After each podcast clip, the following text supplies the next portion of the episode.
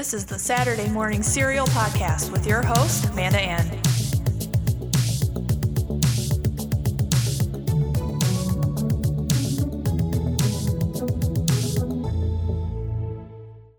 Hello, everyone, and welcome to another episode of Saturday Morning Serial. I'm Amanda Ann, and happy early Easter to you all. And now, for those that know me, I am a crazy rabbit woman, and I have two of my own that they're basically like my children. Their names are Rex and Nala, and if I could, I would adopt more. Rabbits are just, they're so quiet and innocent, yet they're just so intelligent and fun. Bunnies, they're the first animals I can remember just latching onto since I was a small child. I mean, my parents had everything bunny in my room as a baby, and I just grew up just so in love with these critters.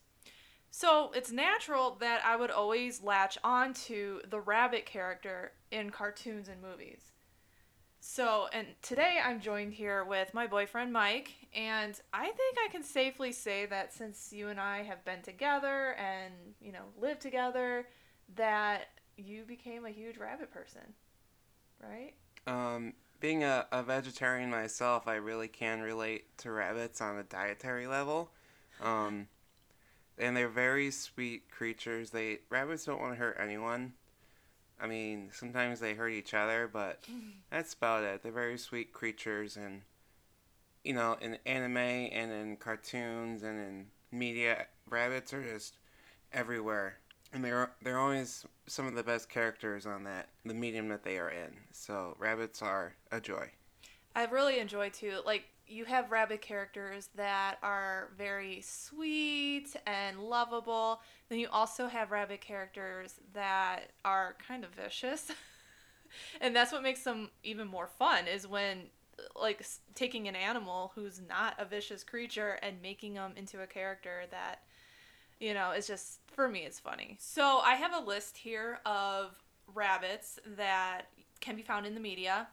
I know they're not all of them. Trust me, there's so many out there, but I gather the most popular ones and ones I'm familiar with. And the first one I want to bring up is Thumper from Bambi. I mean, he is one of my favorite Disney characters. He's really high up on the list for me. And one thing I love about Thumper is his character design. The animators just made him this little squishy fuzzy rabbit and for me that was very realistic looking. Up to this day I still love him. It's been a while since you've seen Bambi, right? Yeah, I, it's been years since I've seen Bambi, but I looking at Thumper's design and looking at the earlier rabbits that Walt Disney would draw in, for example, Snow White, Thumper is like the next generation rabbit uh, above the previous one. He is given a lot more detail and, and personality than previous incarnations of the lagomorphs. The Lego Morphs. Yes, and speaking of Lagomorph, there is a movie out there called Night of the Lepus that Mike and I discovered like a year or so ago. And I think it's just like a rate it's honestly I would give it a rated C horror film because it's just about killer rabbits just attacking people and it's horrible. But yet hilarious at the same time. And speaking of rabbits just like attacking people and just being portrayed as vicious, Mike and I love the Monty Python scene with the rabbit. Uh, we laugh every time we turn that on because it's just, oh man. I can't even put into words how funny it is. It's legitimately the, most I've ever seen you laugh at anything ever. Um, it might be because of like the little squeak or just the fact that these men in armor are like afraid of this little rabbit. But it, it does turn out to be the most like vicious creature imaginable. But rabbits don't squeak. That's the part that really cracked me up. And the fact that they call it a rodent. I'm like, rabbits aren't rodents. Well, in their defense, it he was I believe it was pre-Darwinism, so we'll, we'll give him some slack. Yeah. so I threw up a poll on social media to see what your guys' favorite rabbit in the media is, and Judy Hopps from Zootopia was everybody's favorite, and I love Judy. She is right under Thumper for me. I remember I was actually going through kind of a rough time when Zootopia came out, and like the whole movie about just like believing in yourself and reaching for your goals like that whole message really resonated with me but again the fact that judy is a rabbit and her character design was so cute and i just love how they added just her nose wiggling especially when she was like afraid or upset i love that so much and then it was funny because i just lost my cat a year prior and I really wanted a pet, and I've always begged my parents for a rabbit. And that was the time when Zootopia came out. I was like, Mom, I want a rabbit. And I remember going to the store and I found Rex, and he is gray with white feet like Judy. I was so happy. but Zootopia is just such a great film overall. And Zootopia is great that uh, in the fact that it's a bunny cop movie. Mm-hmm and it's about proving that you can be more than what you're born into. And rabbits are a great example of that because they're seen usually as helpless, defenseless animals, and that Judy Hopps, the rabbit character, could keep up with the more predatory animals in the movie and still dish out justice was really saying something about the theme of the movie. Yeah, I agree. That's a really good way of putting it. So next on my list is Rabbit from Winnie the Pooh, and I mean I like Rabbit. I just love Winnie the Pooh though, but I love Piglet and I love Pooh Bear. Like those two are always my favorite, with a side order of Eeyore as well. And so like Rabbit was never really. I don't know why I never really latched onto him. I think it's just because he's snarky, and just kind of like meh. He doesn't really have a lot of uh, like an emotional range like the other characters do. Well, a lot of people theorize that um, Winnie the Pooh is based off of the stages of grief. So I'm wondering if Eeyore is depression, how the other characters kind of fit into that. Maybe, maybe the rabbit is like bargaining. Oh, I didn't think of that. I found an article that says that the characters of Winnie the Pooh represent different mental disorders, and that the rabbit character represents OCD. Uh, that makes sense. And then Piglet probably anxiety, right? And then Eeyore depression. I didn't know that. That is so interesting. Yes, it says Pooh represents impulsivity, Piglet anxiety, Roo represents autism, Tiglet ADHD, T- Tigger Tigger represents ADHD, Eeyore depression, Rabbit OCD, Kanga social anxiety, and the owl represents dyslexia. Wow. You heard it here, folks. That's crazy. I didn't even know that existed. Yeah, I, I love it in fiction when characters kind of represent different, like, takes on things, like mental health or yeah. whatever. Um, it helps it helps broaden their re- representation. Mm. So our rabbits are they kind of do have OCD because they're always just like rearranging things in mm-hmm. their pen and they're just overly sensitive to to sounds and lights and movement. So I, I could see it. I think it's a great great take on a rabbit. Yeah. I wow. I can tell that you sit and just like think of this stuff with them. like today, Nala is feeling. Nala has anxiety because she's always like thumping her foot all the time or always looking at me and Mike. So, you know, rabbits have their own mental whatever too. I think it's just their instinct as animals of prey that they have to be more anxious to survive. Yeah. Yeah, they have to be alert of their surroundings and cautious, and that that just helps them survive in the wild. So it makes sense that domesticated rabbits would have those inherited traits. Yeah, I'm gonna piggyback off that too, and it's really interesting if you look up how rabbits sleep because there's so many ways they sleep, and a lot of the positions they sleep in is for a quick getaway, just in case a predator comes up on them while they're sleeping. So, yeah, some rabbit knowledge for you guys. Moving on is Oswald the Lucky Rabbit. And I love Oswald so much. And I just feel like he's such an underrated Disney character. I remember I played him in the Epic Mickey games. And I don't know, like, a lot of people don't know that Oswald came before Mickey Mouse. He was originally Walt Disney's original character before Mickey came along.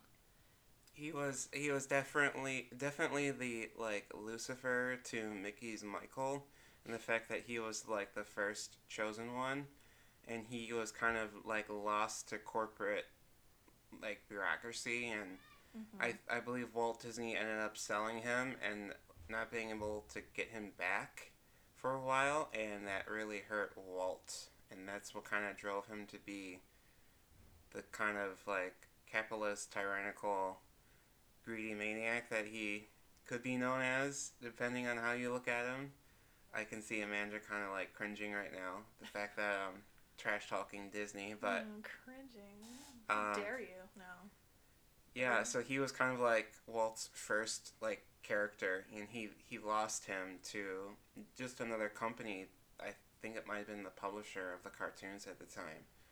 So the fact that he pops up at the parks occasionally and that he's in the the uh, the game, I, I, I never heard of him until I started dating Amanda. I had no idea that there was there was a first son. There was like a Hela to to well to Mickey's Thor. Was it when we went to Disneyland for the first time? Because I remember they had an Oswald meet and greet, and I was like, oh my god, Oswald! Was it then? I can't. Yeah. Because you were like, who's that? And I was like, oh my gosh, he was before Mickey Mouse, and you had no idea.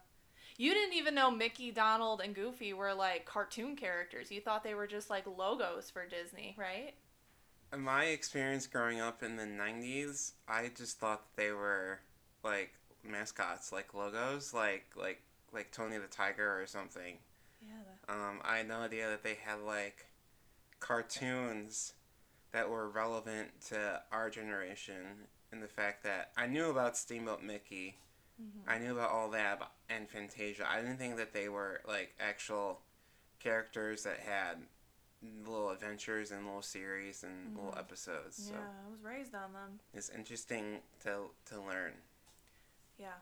I talk about all that in the previous episode, so make sure you check that out.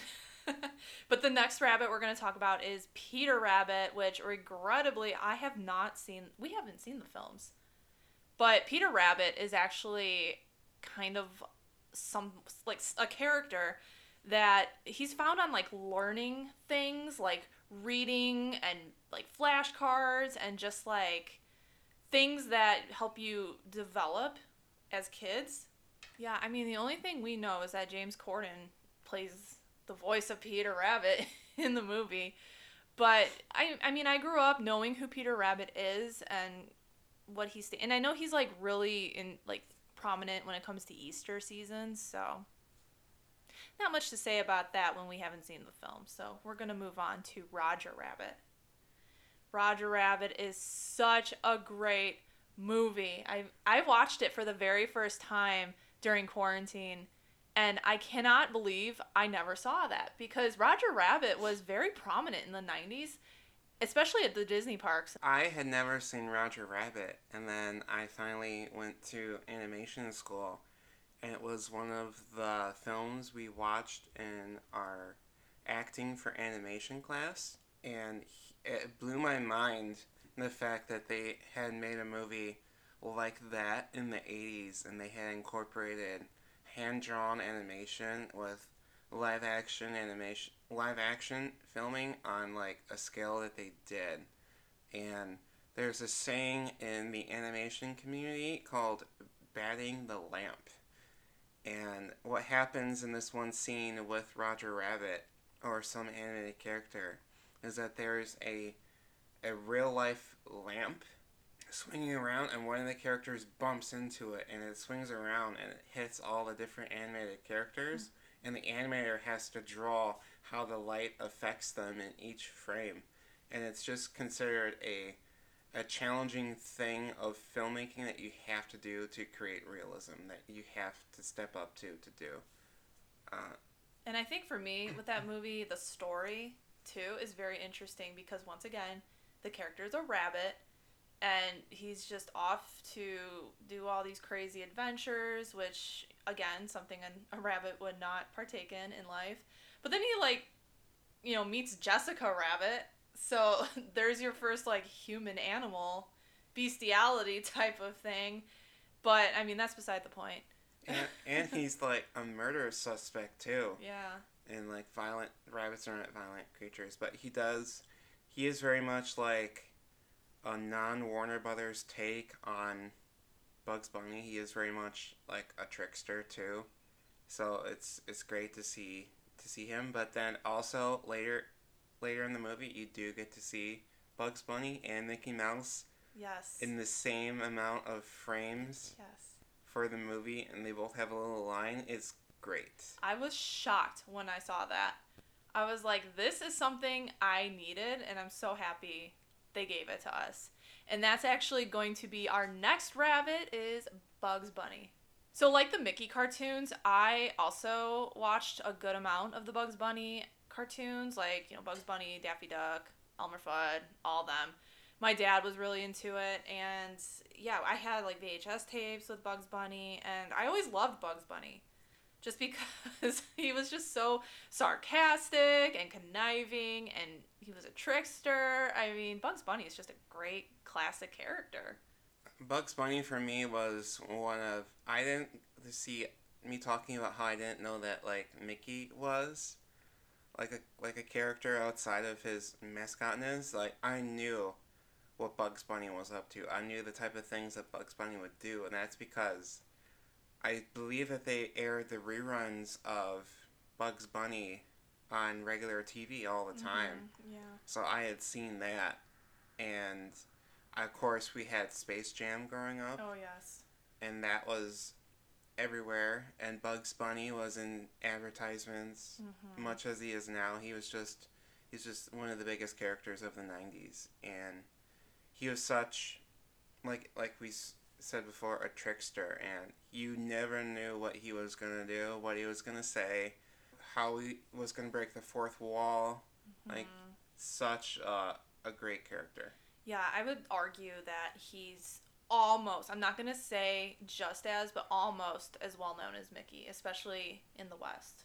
And yeah, I mean, growing up, we have Six Flags right up the highway from us, too. So they use Bugs Bunny and them as, like, kind of their mascots, too. So Bugs Bunny for me was everywhere. Space Jam was all the rage when we were kids.